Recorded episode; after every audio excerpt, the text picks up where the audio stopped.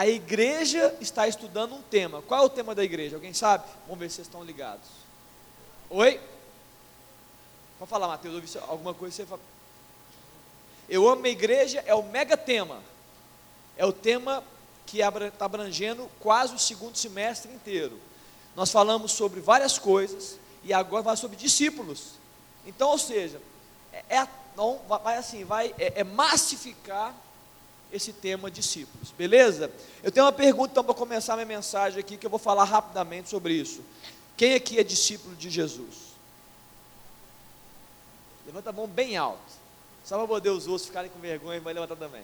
Quem aqui não é discípulo de Jesus? Porque nem todas as mãos levantaram. Todo mundo tem vergonha, né? Pergunta louca essa sua. A minha questão é a seguinte: o que é ser discípulo de Jesus? O que é ser discípulo? O que vocês acham que é ser discípulo? Vamos lá. Pode falar, eu estou abrindo aqui. Eu vou, hoje eu vou ouvir mais vocês. O que é ser um discípulo de Jesus? Hein? Alguém? Alguém? Oi, eu ouvi uma voz aqui. O que, Cacá? Ser como ele era. Bacana. Alguém sabe o que significa a palavra discípulo? Discípulo. Alguém tem um chute? Eu já falei isso aqui, sabia? A Sarinha falou, pai, você já falou isso. Eu falei, eu já sei, mas eu vou testar a galera. O que é a palavra discípulo? Aluno. A palavra discípulo é um aluno. O discípulo de Jesus é um aluno de Jesus. E por que, que nós somos alunos dele? Para poder, o que, Cacá? Ser como ele é. Quem mais falou? Eu vi, alguém vi gente. Oi? Seguidor dele. Aqui alguém quer ajudar do lado de cá? Porque aqui está ganhando. Fala, Renatinho.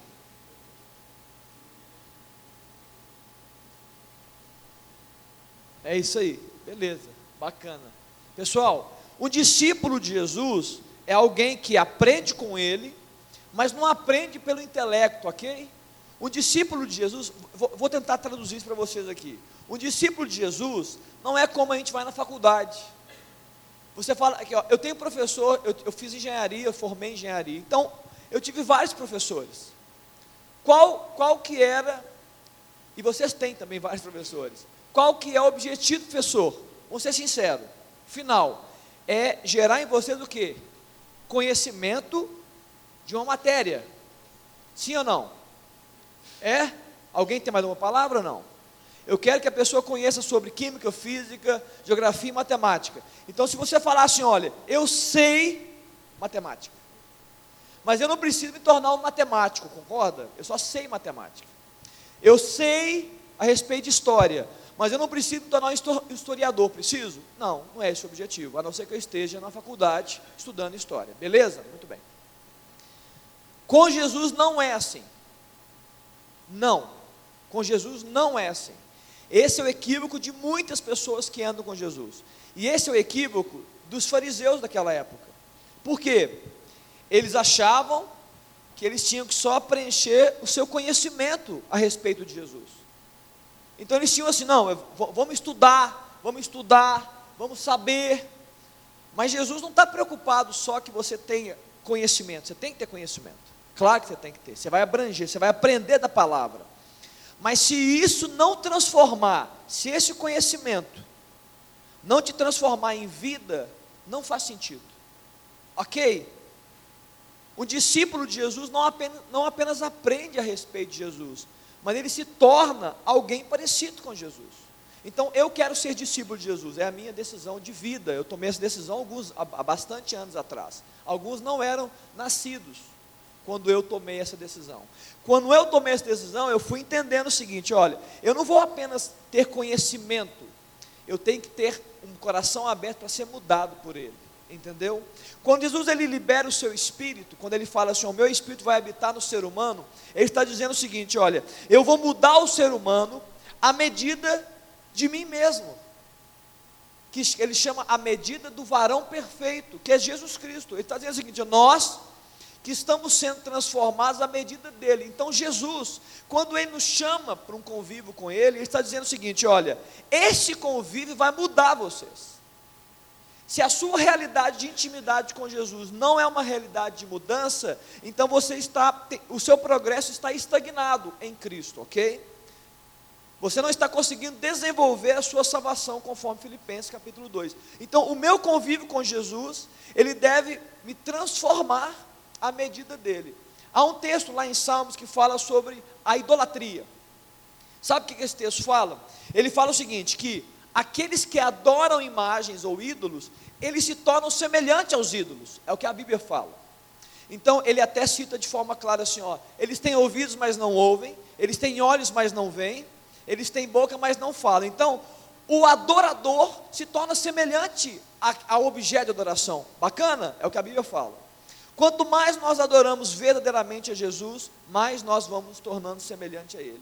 E adorar não é só cantar músicas, beleza, Marcos? Isso aqui é uma parte só, tá, gente? Adorar é uma entrega, é uma reverência, é você dizer: Senhor, é isso mesmo, o Senhor é tudo e eu não sou nada. Essa é a grande realidade da nossa vida. Deus, o que eu tenho é pouco, o que o Senhor tem é muito, ou o que eu tenho é quase nada, então eu quero o Senhor vivendo, ensinando, instruindo, dirigindo a minha vida. Beleza, gente? Isso é uma atitude de adoração, é uma atitude de reverência.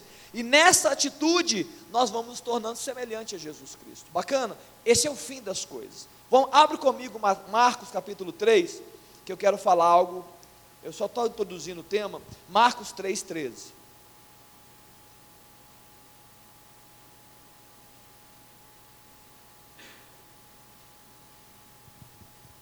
Pessoal, só um comentário enquanto vocês abrem. Se você quiser bater foto dessa folha, porque pode ser que tenha alguém que você não, você não vai conversar com ela até amanhã, concorda? A pessoa, não, não dá tempo. Bate foto dessa folha e manda para esse amigo, o amigo que vai, entendeu? Fala, ó, tem, tem um, tem um checklist aí para gente, tá bom, pessoal? Bate foto e manda. Fechou? Podemos ler? Olha só, Marcos 3,13. Depois deixa eu só contextualizar. Jesus está subindo o monte, e ele depois desce, e ele fez esse trabalho todo, porque ele estava pronto a chamar os doze discípulos, ok? Depois subiu ao monte, e chamou os que ele mesmo quis, e vieram para junto dele. Então designou doze. Para quê, gente? Para estarem com ele e para os enviar a pregar e exercer a autoridade de expelir demônios. Beleza? Volta aqui agora. Antes de falar desse texto, eu preciso falar de algumas coisas da Bíblia. Eu, eu tenho uma célula na minha casa. Eu falei, gente, a gente tem que ser bem prático para poder todo mundo entender o contexto. A, a, uma, uma pessoa da minha célula, muito bacana, Andréia, Léo, ah, é, é, você entendeu, depois eu mandei até um vídeo. Ô, gente, não se assustem, tá? Fiquem tranquilos. Talvez você também tenha essa dúvida. Eu não sei por que razão nós entramos no tema sobre ressurreição de Cristo. E aí, eu não sei, eu nem lembro. Você lembra, Aline, por que nós entramos nesse assunto? Não, né? Falamos de. Eu ia falar sobre outras coisas. Sobre discípulo. E aí eu falei para ela o seguinte: é, em algum momento eu falei assim, não, porque Jesus, ele, né, ele ressurgiu dos mortos. Sei lá o que eu falei. Eu sei que ela falou assim: olha, o que? Jesus, ele ressuscitou em carne e osso? Foi a pergunta dela para mim. Ela está comigo há um ano e meio. Ela possivelmente esse, esse ano, né, ela entregou a vida dela para Jesus esse ano, em janeiro, fevereiro, na minha célula. Eles, eles, eles moravam juntos, não eram casados, eles vieram fazer curso de noivos. Não, não, são menininhos, não, tá? O homem tem mais de 50, ela tem mais de 40? Mais de 40.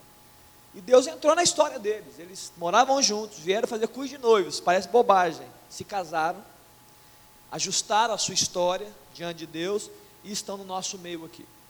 Não, não aqui, tá, gente? É o nosso meio na igreja. E ela fez essa pergunta, mas isso eu com muita alegria, isso me assustou. Eu preciso ser sincero, me assustou porque eu falei, gente, isso é tão básico para mim, tão básico. Aí eu perguntei, mas o que, que, você acha a respeito de. Eu achei que ele tivesse ressurgido só em espírito, né? Tipo assim, veio um fantasma, né? Jesus era um fantasma quando ele apareceu. E aí eu abri texto, abri ele aparecendo para Maria Madalena, me aparecendo para os discípulos e falei bastante, né? Quando os anjos disseram, olha, por que procura entre os mortos aquele que está vivo? O, o contato de, de Jesus com Tomé, né, que tinha dúvida, olha, eu só eu preciso ver, eu preciso tocar nas feridas. e ele aparece para ele e fala assim: pode tocar né, aqui no dorso e tal. Beleza. Por que eu estou dizendo isso para vocês? Porque eu preciso falar um pouco da palavra aqui agora. Eu preciso falar da palavra com vocês. Alguns leem a palavra e outros não leem. Eu diria para vocês, todos deveriam ler. Como é que eu leio um texto? Eu queria, eu queria trazer vocês para esse entendimento. Como você deve ler um texto bíblico? O texto bíblico não pode ser apenas uma história. Não pode. A Bíblia não é apenas um livro de história. Se você ler um texto bíblico, igual nós estamos lendo agora, você vai dizer assim: ó, ah, entendi. Foi assim que Jesus chamou os discípulos dele, né? Beleza, obrigado. Pode perguntar que eu sei a resposta. Não. Isso é apenas história. Nós precisamos contextualizar a nossa vida dentro da palavra. Então, quando eu leio que Jesus chamou os seus discípulos e eu quero ser um, eu preciso entrar dentro desse texto. E eu preciso entender os processos de Jesus para produzir discípulos. Está entendendo o que estou falando? Então, nesse texto, ele fala o seguinte: olha, então ele designou doze para estarem com ele, e depois para, exercer, para enviar pregar e exercer autoridade. Nesse texto, você precisa entender, jovem, que quer ser discípulo de Jesus. Quando Jesus nos chama para essa grande e privilegiada obra de ser um discípulo dele, essa honra, primeira coisa que ele quer que fazer com a gente é, ele quer que nós estejamos com ele. Está entendendo? Ele está tá dizendo, ele disse isso, ele fez isso há dois mil anos atrás, mas ele continua fazendo isso. Quando você aprende lá na, na teologia, independente disso, sobre hermenêutica e exegese, que são as formas de interpretar, se você olhar isso só como uma história, ela ficou para trás. Nós temos que entrar para dentro dela.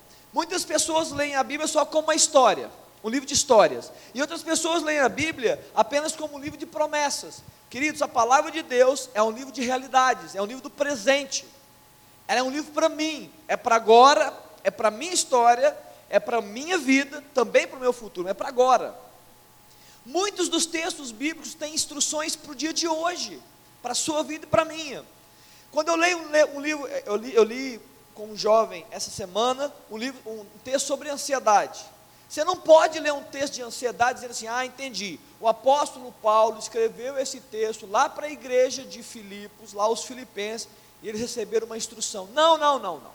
Essa instrução é para mim, é para hoje, e eu posso usufruir dessa bênção agora, se eu crer nela. Entendeu como é que a Bíblia? É assim que funciona a leitura bíblica.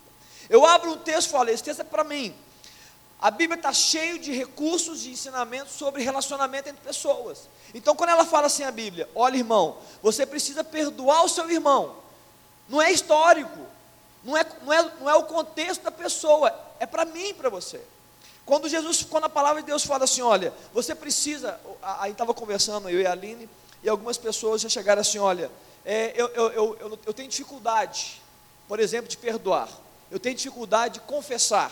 Irmãos, você não pode achar que isso está certo. Você tem que ir para a palavra de Deus perguntar o que, que a palavra de Deus fala sobre isso. E eu te falo, a palavra de Deus fala que nós devemos confessar uns aos outros as nossas culpas, transgressões, para sermos curados. Então, eu não posso pegar esse texto e falar assim, ah, entendi, porque confessar uns aos outros é 1 João 9. Eu entendi. O apóstolo João, ele escreveu esse texto para os crentes lá de antigamente. Não, não é isso. Não é isso. Essa Bíblia não chegaria a nós se fosse para eles, é para nós. Então, quando a palavra de Deus ela fala assim: olha, vocês devem confessar as suas culpas uns aos outros para serem curados, isso é realidade, é para agora, é presente, é para mim e para você. então, essa cura que está expressa na palavra é para mim e para você hoje. Está entendendo o que eu estou dizendo? A gente não pode ser histórico e não pode. Certa vez, Jesus ele foi, ele foi ressuscitar Lázaro. Vocês conhecem a história da ressurreição de Lázaro? Sim. Lázaro morreu ao quarto dia, Jesus chegou. Tem muitas, muitas vezes nós estamos descontextualizados, nós estamos perdidos na, dentro das realidades espirituais. Nós falhamos na interpretação. Quando Jesus chega, vocês, vocês sabem que mandaram chamar Jesus, né? E ele não foi. Quando ele chega lá, Marta chega na frente dele. Aí a Marta chega e fala assim: Olha, ai Jesus, se o Senhor estivesse aqui, o meu irmão não teria morrido. A Marta pega e joga Jesus lá no passado. Aí Jesus fala assim: Olha, Tá bom, Marta, eu acabei de chegar. O seu irmão há de ressurgir. Aí a Marta pega agora essa frase e ela interpreta errado, ela joga Jesus lá para o futuro. Eu sei, o meu irmão há de ressurgir nos últimos dias. Jesus está na frente dela. Ô Marta, aí, aí eu estou interpretando. Você não está entendendo nada, né, Marta? Eu sou a ressurreição e a vida. Aquele que crê em mim, ainda que esteja morto, viverá. Jesus estava dizendo o seguinte: Ô Marta, eu sou o presente dessa situação. Só que a Marta estava descontextualizada, ela, ela não estava entendendo a realidade que ela estava vivendo. Ela jogou Jesus no passado, olha, se tivesse vindo antes, dava certo. Ah, ele vai ressurgir. Ah, eu sei, Jesus, nos últimos dias o Senhor vai ressurgir. Está entendendo? É, é sério isso. Se você entrar no ambiente de descontextualização, você não vai entender que a palavra não é para o futuro, não é para o passado, é para o presente, é para mim e é para hoje, é para você, é para agora. Então, muitos textos que eu leio, eu estou falando isso só para você poder entender como que eu leio e como você deve ler, até porque você vai ler a semana inteira. Entra nesse texto para uma realidade que seja sua, interprete a sua vida dentro do texto, se coloca dentro dele, fala assim, Senhor, sonda a sua vida. Tem um texto aí que eu coloquei, está em Salmo 139, e a Bíblia fala assim: olha, sonda-me, ó Deus, e me conheces, e vê se há em mim algum caminho mau. Muitas vezes nem nós sabemos. Então, se permita ser sondado pela palavra, muito mais do que sondado, confrontado pela palavra. Léo, eu sou uma pessoa ansiosa. O que, que a maior parte das pessoas ansiosas fala? Vamos ser sinceros, queridos. O que, que a maior parte das pessoas ansiosas fala? Ela fala assim: olha, eu sou muito ansiosa, é um mal da humanidade. Não é assim que a gente fala? É, tem muita gente assim. E eu te falo, há diversos textos bíblicos que não é para o passado e não é para o futuro, é para agora, que são antídotos de Deus para a ansiedade, são remédios, são comportamentos, são atitudes de fé para te fazer parar de ser uma pessoa ansiosa. Mas você lê o texto e fala assim: isso deve, isso deve ser para outra irmã, isso deve ser lá para o passado, isso deve ser lá para. É, é, Olha, é, isso deve ser para minha mãe. Minha mãe era tão ansiosa. E a gente não se coloca no projeto de Deus para mudar a nossa própria história. Você está entendendo? Vocês conhecem o, o, irmão que foi na igreja, ele sempre fazia isso, ele sempre fala. Eu já falei isso aqui? Já contei isso aqui, gente? Que ele sempre falava que a palavra era para o outro. Vocês sabem, né? Alguém não sabe? Se tiver mais de dez mãos, eu vou contar de novo. Alguém aqui nunca ouviu essa história que tinha um irmão que sempre falava assim: olha, isso é para você Levanta de novo. Não, eu só, eu só quero. É claro que. O ano, eu estou louco para contar, mas eu preciso de 10 pelo menos para poder me ouvir. Obrigado, gente. Deu 10 aqui. Tá jóia. Queridos, o cara estava na igreja e é um crente como nós. E o pastor sempre pregando, o pregador da noite, e ele sempre muito atencioso com a palavra, entendendo, buscando, e ele sempre é, é, atento à mensagem. O pastor, ele tinha um hábito. Ele ia lá para o final da igreja e ele gostava de cumprimentar todo mundo para ir embora. Então, gente, espera aí que eu vou lá para trás. Ele cumprimentava. E esse irmão, ele sempre ia lá para trás também. E ele chegava, ficava do lado do pastor cumprimentando, e ele chegava para algumas pessoas e falava assim: Olha, você viu essa palavra? Essa palavra é para você. Ele cumprimentava: Você viu o que o pastor pregou? Deus falou com você, né? É para você. Então, essa palavra, ó, nós conversamos sobre esse assunto, foi para você.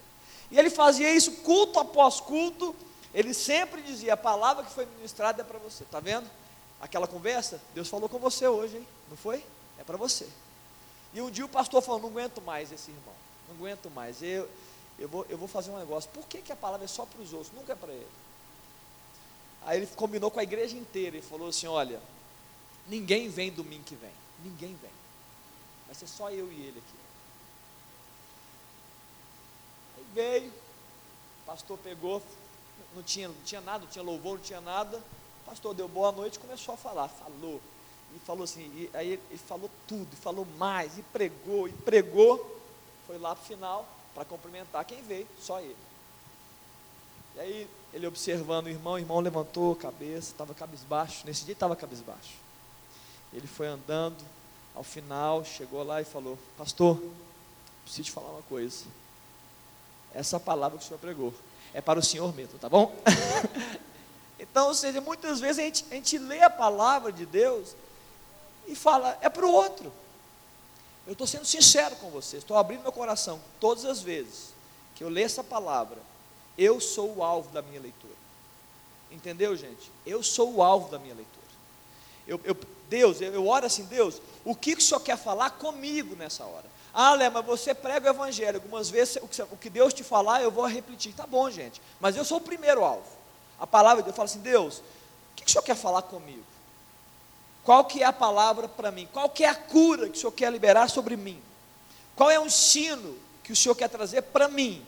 Qual é a revelação que o que o Senhor quer dar a mim? É isso que eu faço, eu sou isso. Egoísmo não é egoísmo, não, querido. Isso é, isso é discípulo. Eu sou aluno dele. Então eu falo, Deus, fala comigo. Espírito Santo, eu estou aberto às suas palavras. E aí, eu já falei isso aqui na semana passada, eu só quero repetir. Muitas vezes nós entramos nesse entendimento de ser discípulo de Jesus só com a nossa mente. Então, tem muita mente, é muito, é muita cérebro. Relacionamento com Deus não é só cérebro, gente. Cérebro é um órgão, é um músculo que você utiliza para gravar coisas, memorizar coisas e se expressar. Não, querido. O nosso relacionamento com as coisas celestiais é através de revelação. Então, se eu ponho só a minha mente, entendeu o que eu estou dizendo, gente? É, é, é sobrenatural o que eu estou falando. Se eu ponho só a minha mente para aprender e para decorar, é muito pouco. Eu não posso colocar só a minha mente para decorar. Eu tenho que colocar tudo que eu sou, meu espírito. Deus revela, extrapola extrapola o que o meu cérebro consegue raciocinar, extrapola o que o meu cérebro consegue memorizar. Eu não estou atrás de, de memorizar a palavra somente. Eu estou atrás de ser atingido por esse raio de Deus. Entendeu, gente? É isso. Então, nesse texto, estou dizendo aqui, olha, voltando para o texto agora. Jesus está dizendo que ele designa doze, os seus discípulos, para estarem com ele e para os enviar pregar e exercer autoridade. São dois movimentos específicos nesse texto. E eu queria te falar, eu vou, eu vou concluir a mensagem com o seguinte: é exatamente isso que Jesus quer fazer comigo e com você. Exatamente isso. Nem mais, nem menos. Não tem nada mais que Ele quer fazer e nada menos que Ele quer fazer. A primeira coisa que Ele faz conosco, Ele nos chama para Ele, para estar com Ele. E isso eu falo que é intimidade. Ok? Jesus nos chama para Ele, para andar com Ele, para ouvir a Sua voz, para ser, ser tocado por Ele, ser abençoado por Ele, para ser curado por Ele. É um processo de Deus conosco e dentro de nós. Esse é um grande processo. Eu diria que é o mais, é, é, é, nesse primeiro momento, é o mais especial, porque tem a ver com intimidade. Não vou falar sobre isso no acampamento, melhorar, eu vou melhorar isso depois, quando falar sobre unidade. Mas tem um outro processo. Porque a gente não pode parar nisso. Apesar de que, deixa eu continuar antes. Tem muita gente que não entende isso. E tem muita gente que atende a, ao chamado de Jesus e, o, e, o, e erra. Sabe qual é o equívoco de muitos de nós? Transformar o chamado de Cristo para estar com Ele em um chamado de Cristo para estar na religião. Esse é um grande, é um dos grandes enganos da, da, da sociedade. Então, eu não entendo que Jesus está me chamando para Ele. Eu, eu, eu, acho que Jesus me chama para religião, ou, ou para o sábado. Então aqui, aqui é o ambiente dele, que ele fala, eu escuto e a gente canta. A minha pergunta é: você acha que Jesus, seja sincero aí, reflete, reflete isso aí, reflita. Você acha que Jesus só te chama para o sábado e domingo? Você acha mesmo que Jesus só quer que você esteja com Ele no sábado, às duas horas de sábado, ou no domingo, ou sei lá onde você faz, o que, você faz. Você acha mesmo? Queridos, quando Jesus fala para esses homens, para esses homens, quando Jesus disse assim: Olha, eu quero que vocês estejam comigo, sabe quantos anos Jesus gastou com ele fisicamente? Que Jesus estava aqui, vivo fisicamente. Três anos. Foram três anos impactando esses homens, foram três anos limpando esses homens, tirando os carrapichos. Agora, por que, que Jesus fez isso? Alguém sabe me dizer? Por que, que ele fez isso? Por quê? Por que Jesus gastou três anos da história dele, cuidando de 12 e 70, não importa? Por que, que Jesus fez isso? Por que, que Jesus produziu discípulos? Por que, gente? Por quê? É, não, é para responder, eu estou. Eu não estou fazendo como é que é, é, jogo de. Não, não. Por quê? Por quê, gente? Por que Jesus, você acha que Jesus, o Filho de Deus, desceu, ficou aqui três anos, gastando tempo, investindo recurso, tempo, mensagem, é, nessa escola, ele chamava os discípulos, olha, vem cá que hoje eu vou curar o enfermo, vem cá que hoje é dia de libertar um cativo, vem cá que hoje vocês vão assustar, porque eu vou, eu vou, eu vou fazer o mar e o, e o, o vento e o mar vão se acalmar. Olha, vem cá que hoje vai todo mundo ficar doido, porque eu vou, vai ter um, um, um morto que vai levantar. Por que, que vocês acham que Jesus fazia isso com aqueles homens? Por quê? Alguém, gente? Para dar um exemplo. Bacana. O que mais? Para intimidade. Isso, é muita coisa. Três anos juntos é para ter intimidade. Depois eu te perguntar por que intimidade. Oi, Cláudio. Para continuar, para é, dar o exemplo, continuar o legado. Por que intimidade? Para apresentar, para ser um exemplo e manifestar uma identidade. Exatamente. Jesus estava dizendo o seguinte: olha, eu preciso andar com eles, eu preciso andar com eles, ser íntimo deles, para ser um exemplo para eles e para falar assim: olha, é assim que se faz, é assim que se vive, é assim que se comporta, assim que se ama, assim que se perdoa. Está entendendo, gente? Então, muitas pessoas não entendem isso e acham que estar com Jesus é estar com a religião. Falhou. Acham que estar com Jesus é estar no sábado falhou. Estar com Jesus é um ambiente de intimidade entre duas pessoas. Bacana? Agora vamos estar. Muitos também pegam esse texto e falham no outro objetivo. Sabe o que acontece? Eu, eu tenho visto isso também. Elas pulam, elas pulam a primeira fase, que é a fase de estar com Ele, de receber dEle, de ser cheio dEle, de aprender com Ele. É, Para onde que eu vou já? Eu já vou no, na, na fase de executar serviços para Ele. Eu já vou na, na parte do envio. Então já, a pessoa já chega na igreja e ela ainda não passou por processos dele, de cura, de intimidade, de conhecimento, de crescimento, e já quer fazer, por quê? Porque todo mundo faz. Sabe o problema disso? Muitas vezes a pessoa cai no legalismo, a pessoa, a pessoa cai no efeito da Marta de fazer por fazer, fica doida. Vamos fazer, vamos fazer, vamos fazer as coisas, vamos fazer as coisas, vamos fazer as coisas. E Jesus, e, e aqui, o pior, tá? A Marta, as pessoas são parecidas com Marta, que tem que fazer, fazer, fazer, fazer, fazer, elas brigam com Maria. Você lembra desse texto? Marta chegou e falou: Jesus, olha Maria, ela não me ajuda. Olha Maria, ela fica parada, ela só quer adorar, ela só quer ter intimidade, ela só quer ficar aí sentado no seu colo, e sentando e conversando e ouvindo a sua. Não! Jesus falou que Marta, calma, você está muito inquieta, você está muito você está muito louca, ansiosa, calma. Maria escolheu a melhor parte. É um, há um tempo, queridos, que eu preciso crescer em Deus. Para fazer. O próprio Jesus, ele chegou para os seus discípulos. No final da sua história aqui, todo mundo talvez falou assim: já entendi, é para fazer as coisas, né? Então vamos fazer. E ele falou: ah, ah, vocês não vão fazer nada. Não, Jesus, mas nós aprendemos. Foram três anos andando com o Senhor. Não, não, não, não. não é o seguinte: vocês vão aguardar em Jerusalém, porque está faltando uma coisa para vocês. Aguardem em Jerusalém até que do alto sejais revestidos de poder. E eu estava dizendo o seguinte: eu não estou preocupado em vocês fazerem, eu estou preocupado em como vocês fazem. Eu preciso estar dentro disso. A presença do Espírito é a presença do próprio Cristo dentro de nós. Ele está dizendo o seguinte: não, não, eu não quero que vocês façam por fazer, eu quero que vocês façam comigo. Eu quero que vocês façam porque eu estou fazendo junto com vocês. Eu quero que vocês façam a minha obra porque eu estou dentro de vocês. Eu quero que vocês façam a minha obra porque eu estou instruindo vocês para fazer. Não porque vocês têm que fazer. Vocês estão entendendo o que eu estou dizendo, gente? Duas fases. Então hoje, aí você fala, Léo, mas tem tempo para isso? Não, não tem tempo, queridos. Para ser discípulo não tem tempo.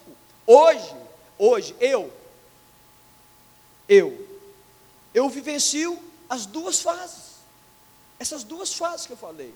Parte do meu tempo, eu estou com Ele, recebendo dele na minha intimidade, no meu quarto. Parte do tempo eu estou buscando o Senhor, buscando palavra dele. Eu estou, Deus, libera algo para mim, porque eu não posso estar vazio para ministrar e para vivenciar. Parte do meu tempo eu estou com Ele, parte do meu tempo Ele me envia para fazer algo. Está claro, gente? Então nós temos essas duas fases, nós temos, nós temos que orar sobre isso. Deus, eu quero ser um discípulo do Senhor, então eu quero estar com o Senhor e eu quero fazer para o Senhor. Lá no acampamento, é, no domingo à noite, nós vamos ter a mensagem Unidos com Ele.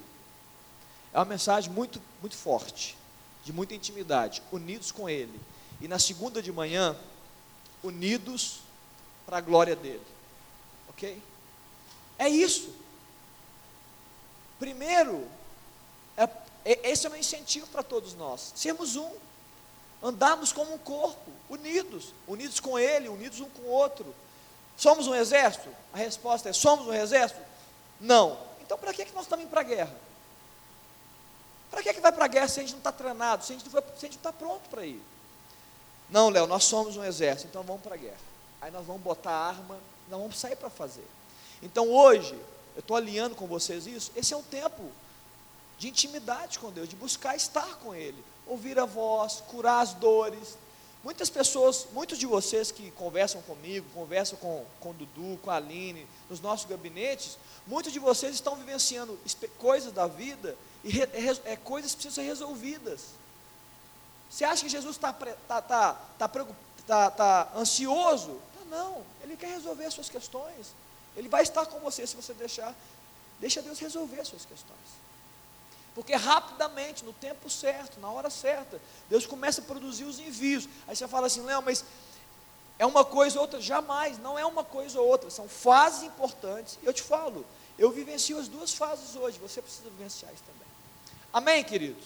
Amém. Eu não queria falar mais sobre isso, não, porque eu vou, eu vou falar sobre isso depois, mas eu queria deixar claro isso, claro.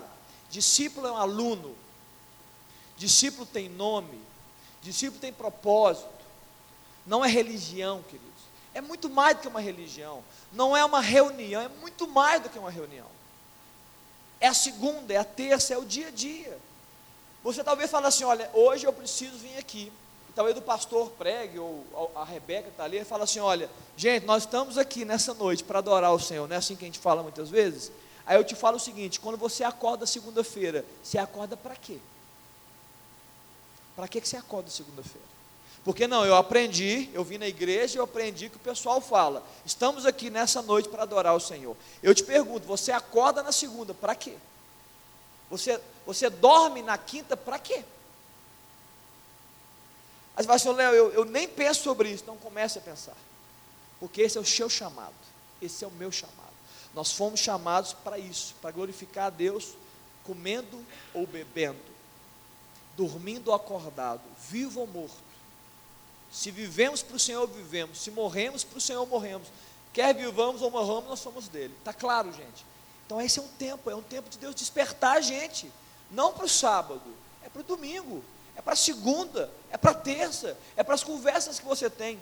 Sabe o que está acontecendo muitas vezes com nós, conosco? Essa, essa dificuldade de você contextualizar, contextualizar a sua própria realidade espiritual, se você não tem convicção, eu vou terminar com isso. Se você não tem convicção da presença de Deus no seu dia a dia, você vai ter dificuldade de construir na, na sua vida um pacto de santidade diante de Deus. Porque você não tem convicção de que Ele está na segunda e na terça-feira. Quando você não tem convicção de que a sua intimidade com Ele não, não, não resume-se a, é, a vir aqui, você vai ter dificuldade na hora, da dificuldade, na hora da sua luta de entender que Ele está presente e Ele te dá força, e Ele é a sua alegria, e Ele te convence então, quando nós não temos entendimento e convicção da presença dEle, todos os dias, nós estamos como um barco à deriva. Nós fazemos o que queremos e não pedimos permissão, e nós sofremos sozinhos. Quantas vezes você está sofrendo sozinho aí, e Deus está assim: olha, por que, que você não se volta para mim? Porque nós perdemos isso muitas vezes, nós, nós, nós, nós confundimos o ensino de Deus. E o ensino de Deus é esse, Ele quer estar conosco todos os dias, até, até qual? Até a consumação do século. Isso é uma promessa. Nós temos, nós temos erros até de, de quando a gente está adorando a Deus, a gente fala assim, olha, queridos, agora então, nós vamos então entrar na presença de Deus. Não é assim que a gente fala? Gente, vou botar uma música aqui. O Léo vai colocar uma música. É, não, é só, só falando, não foi não. E agora, irmãos, feche seus olhos, porque nós vamos entrar na presença de Deus. Você só precisa entrar, irmão, no lugar que você saiu. Se você não sai da presença, você não precisa entrar, não. Você já está nela. Está entendendo? Se você fala assim, Léo, eu preciso do sábado, que no sábado eu entro na presença. Eu, fico, eu assim, nem me fale o que você fez de segunda a sexta, então. Não me diga. Eu estou com medo de ouvir o que você me contar. Queridos, não saia da presença do Senhor. O chamado de Deus é para estar com Ele. Amém? Queria orar por você. Feche seus olhos aí, vamos orar. É só um início de mensagem. Não vou falar outras coisas durante o mês de outubro também no acampamento. Mas eu quero que você tenha total certeza de que o chamado de Jesus, do Filho de Deus, é para todos que estão aqui. Todos, todos estão aqui. Não, não, não, não construa na sua mente um entendimento errado. Você tem, só a palavra pode dirigir os seus pensamentos. Não ache. Não fica no achismo. Eu acho que é assim. Não ache. Vai para a palavra de Deus e veja o que, que ela fala. Queridos, Deus está nos chamando para ser discípulos dele. E Ele nos chama para estar com Ele e para fazer a obra dele. Isso é um grande privilégio. Eu estou aqui hoje à noite e estou com vocês e na igreja. Eu não me sinto nem um pouco sobrecarregado, eu me sinto privilegiado. Sabe por quê? Servir a Deus é um grande privilégio, é honra. Eu abri mão da minha carreira profissional, e um dia eu vou contar isso aqui para vocês com mais ênfase. Eu abri mão da minha carreira profissional e eu estou alegre com o Senhor. Eu tenho alegria pelo que eu fiz porque eu estou entregando a minha vida e a minha história para Ele. Eu estou entregando os meus dias e o meu futuro para Ele. Isso é uma grande. Eu sou um privilegiado. A revelação de Cristo no meu coração não me deixa nem um pouco triste. Me deixa totalmente feliz. Queridos, eu, eu sei de onde eu vim. Escute que é muito importante, jovem. Eu sei de onde eu vim, eu sei para onde eu vou. Essa certeza talvez seja uma das maiores maravilhas de revelação na minha vida. Isso me dá paz, isso me dá tranquilidade, isso me dá capacidade de prosseguir. Eu sei de onde eu vim, eu sei o que Jesus fez na minha vida e eu sei para onde eu vou. Queridos, quando você tem essa convicção, certeza, o céu literalmente e é, é o limite para a gente. O céu é o limite. Vamos orar. Pai, nessa noite, eu quero primeiro louvar o Senhor pela tua palavra, ó Deus, por aquilo que o Senhor representa, ó Deus, como foi dito aqui, Jesus. Mais do que mais do que a minha capacidade de dizer, seja Deus o seu agir, Espírito Santo, na mente e no coração dos meus irmãos. Mais do que eu falo, seja Deus a sua palavra. Seja Deus a sua a sua instrução. Ó Deus, o Senhor tem chamado esse time, Deus, esse grupo para ser um só corpo. Ó Deus, nós não queremos menos que isso. Nós queremos isso. Ó Deus, tua igreja é isso. Ó Deus, é um, é um amontoado de pessoas, é uma multidão de pessoas, cada uma de um jeito, diferentes. Ó Deus, de famílias diferentes, mas ó Deus que tem o mesmo espírito.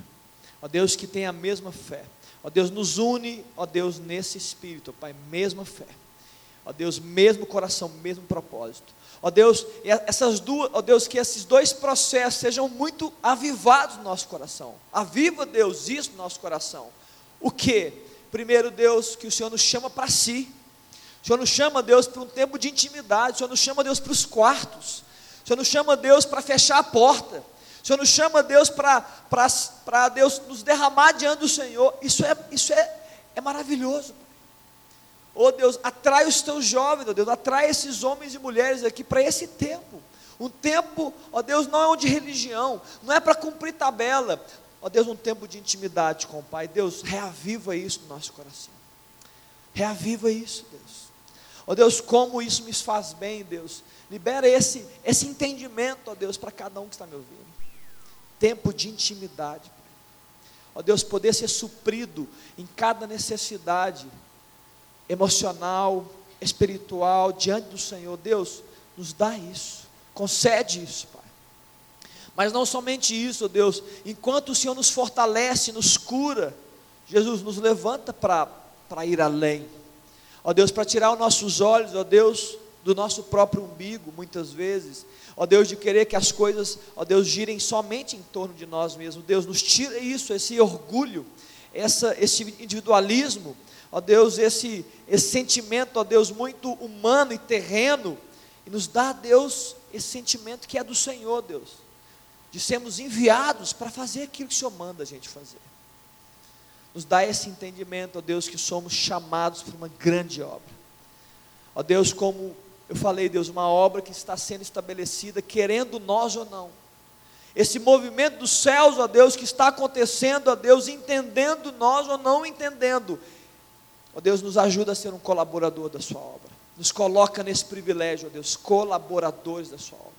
Como discípulos, como discípulas, homens e mulheres. Ó Deus, ninguém aqui é perfeito. O Senhor não nos chama perfeição. O Senhor chama os disponíveis. O Senhor chama os dispostos. O Senhor chama, Deus, aqueles que desejam estar e fazer a sua obra. Nos levanta, Deus, nos abençoa e nos dirige, Pai, a minha oração em nome de Jesus. Amém, queridos? Amém.